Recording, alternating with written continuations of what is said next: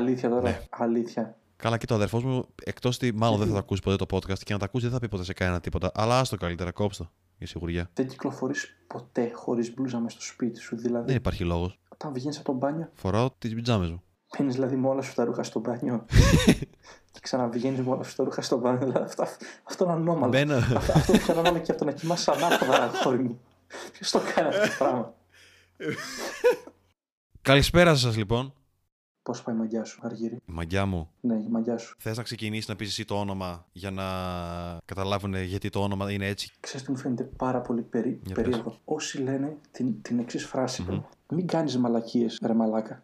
Ότι είναι παράδοξο, ας πούμε. Κοίταξε, το ρε μαλάκα πάει πιο πολύ σαν επιφώνημα, ρε παιδί μου. Ότι θα είναι σαν να έλεγα, ας πούμε, μην κάνεις μαλακίες, ρε Αλέξανδρε. Είναι, κατάλαβες Ναι, τη ρε παιδί φάση. μου, κατάλαβα, αλλά ξέρεις. Μία φορά πριν χρόνια, Ναι. στην κατασκήνωση, νομίζω την πρώτη τελευταία χρονιά μου, μας λέγανε ρε παιδί μου τώρα 15 χρονών, 15 ψολαρές σε ένα σπιτάκι. Προφανώς οι υπηρεσίε φεύγανε να πούμε σύννεφο. Και λέγαμε όλοι συνέχεια ρε μαλάκα, ρε μαλάκα. Και έσκασε κάποια στιγμή ένας υπεύθυνος τη κατασκήνωσης, κάποιος κοινοτάρχη, κάτι τέτοιο. Και ξεκινάει τώρα μια ομιλία που εμείς κανείς δεν κατάλαβε που το πήγαινε. Και ξεκινάει και λέει: Λοιπόν, παιδιά μου, μπορεί να μην το ξέρετε. Αλλά σε κάποια στιγμή της εφηβείας των αγοριών, όλα τα αγόρια σταματάνε να έχουν το όνομα που είχαν. Και όλοι πλέον λέγονται Μαλάκας. Και σε φωνάζουν όλοι ρε μαλάκα, ρε μαλάκα.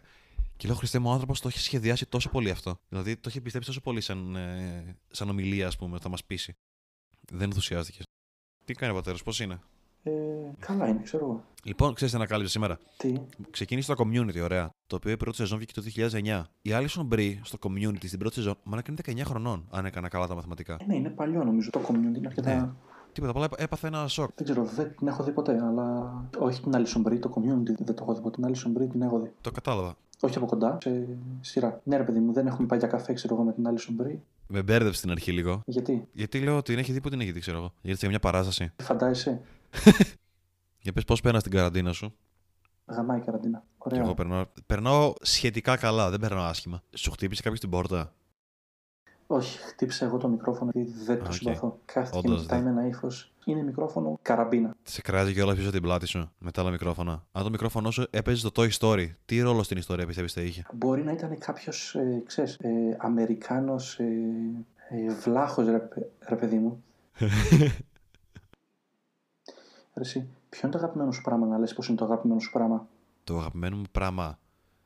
Όχι να λες το αγαπημένο σου πράγμα, αλλά να λες ότι αυτό το πράγμα είναι το αγαπημένο σου πράγμα.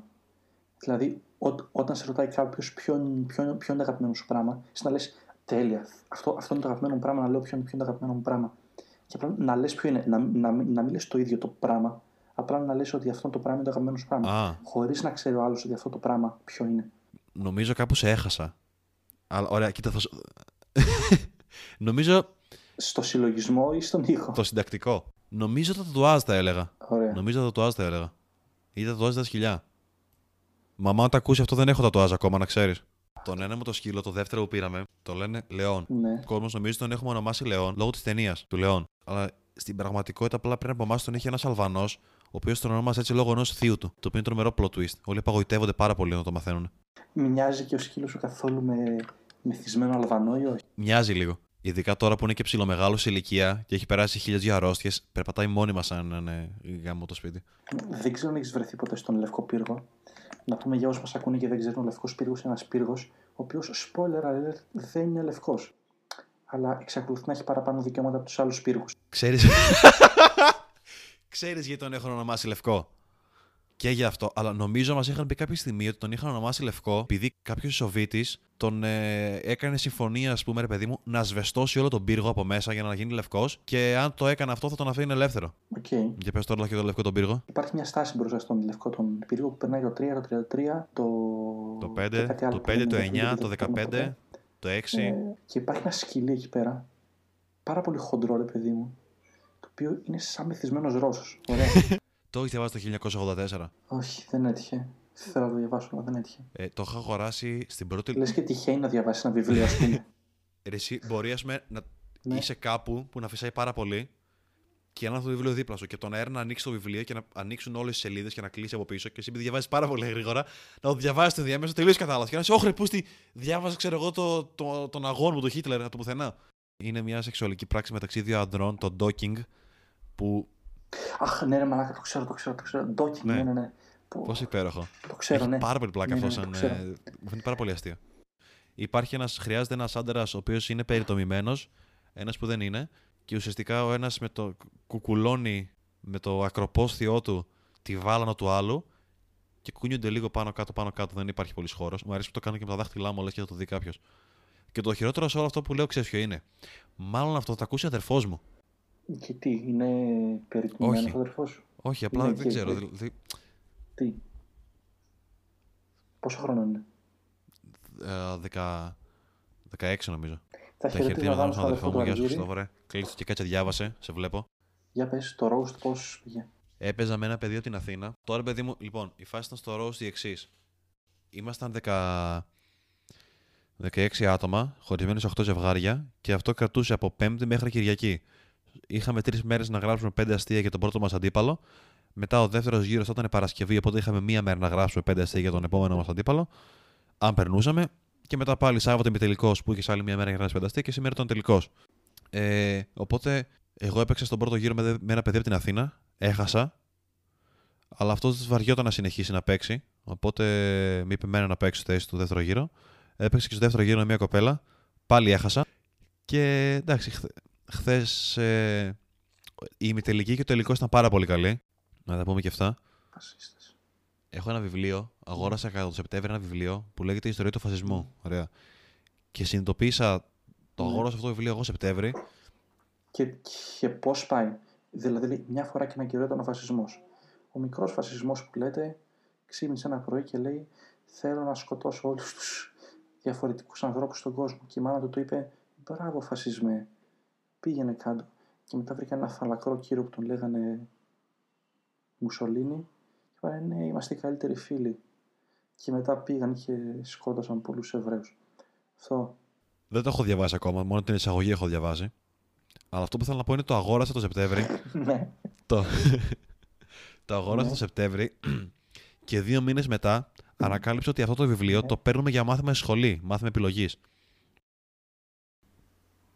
Ξέρεις τι, Τι; θες να φέρνουμε για ανθρώπους άλλους στο, πο- στο podcast; Ναι. Τέλεια. Αλλά όχι γνωστούς.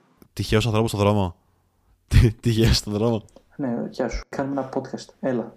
Μα δεν θέλω. Έλα είπα.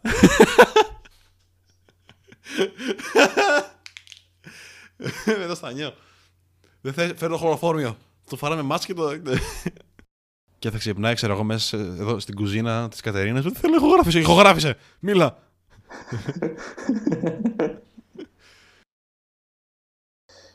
Λοιπόν, πολλοί μας ρωτήσετε γιατί το podcast λέγεται τεχνητά νευρονικά δίκτυα και Πάρα πολύ καλή εισαγωγή, Αλέξανδρε. Στο πρώτο επεισόδιο υπήρχαν πάρα πολλά σχόλια με αυτή την ερώτηση. Λοιπόν, το podcast λέγεται τεχνητά. Βασικά το podcast λέγεται po- podcast. Ωραία, ας, ας αρχίσουμε από εκεί. Γιατί μιλάμε για ορθογραφία και για τεχνητά νευρονικά δίκ- δίκτυα. Παίρνουμε την τομή των θεμάτων της ορθογραφίας και των τεχνητών νευρονικών δικτύων και επειδή αυτή το είναι ένα κενό σύνολο, λέμε ότι η μαλακία μας Α πούμε, κατέβει. υπήρχε ένα διάγραμμα Venn με δύο κύκλους που στο ένα είναι τα τεχνικά νευρονικά δίκτυα και στο άλλο η ορθογραφία. Εκεί που θα ενωνόντουσαν αυτοί οι δύο κύκλοι θα ήταν το podcast μας. Και εκεί που δεν θα ενωνόντουσαν αυτοί οι δύο κύκλοι θα ήταν πάλι Ναι. το podcast μας. Ναι, γενικά το podcast μας είναι παντού.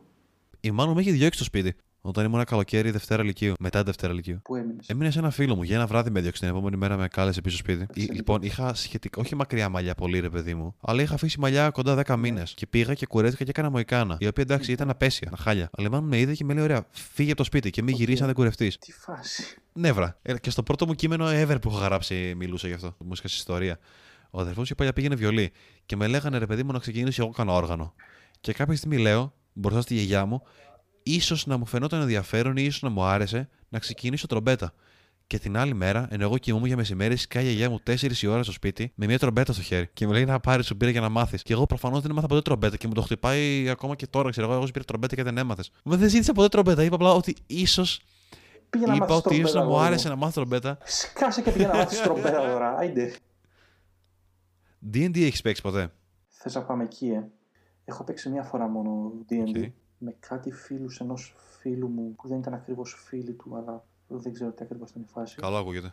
Τέσσερις, πέντε που ήμασταν. Ήμασταν πολύ ό,τι να είναι, δεν ξέραμε από D&D. Ωραία. Οπότε σε κάποιο σημείο στην αρχή της ιστορίας, ο δικός μου χαρακτήρας έφυγε. Είχαμε πάρει ένα κάρο με βόδια και πηγαίναμε κάπου και σε κάποια στιγμή κλωτσάω ένα χα- χαρακτήρα και πέφτει από το κάρο και παίρνω το, το κάρο μόνος μου. Αλλά επειδή τα βόδια περ- περπατάμε πάρα, πάρα πολύ αργά, δεν είναι άλογα δηλαδή. Όπως μια μέσα μου κάνει μπέι και φεύγει. Με πιάσανε και με πετάξανε από την ομάδα τους. Οπότε είχαμε δύο παράλληλα story. Το κανονικό το story. Τι μαλάκας που είσαι. Έκανα το stop και με παράτησε ένας στην. Σε εθνική. παράτηση ή σε πήρε ένας από την εθνική; Με πήρε ένας από την εθνική και με πήγε στην εθνική. Συγγνώμη λίγο. Σε έναν κόσμο που- που υπάρχουν τα goodies, υπάρχει κόσμος που ακόμα χρησιμοποιεί κάρα με, με βόδια. ναι. Φάση. Και... και ρε παιδί μου πήγα να... Στα Goods εκεί πέρα στο πάρκινγκ πήγα να κλέψω ένα α... α... άλογο.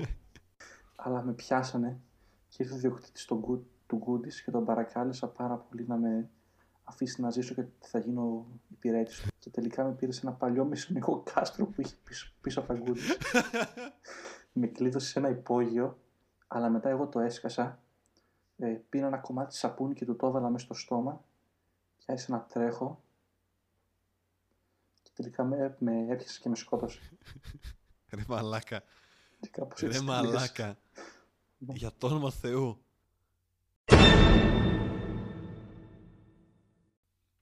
Σιγά σιγά να το κλείσουμε άμα είναι. Αυτό, ευχαριστούμε πάρα πολύ που παρακολουθήσατε, που, που ακούσατε το Ποπο Podcast. Κοινοποιήστε το όπου το ανεβάσει ο Αλέξανδρος. Ωραία, αυτό καληνύχτα να προσέχετε και να κολλήσετε κορονοϊό. Γεια.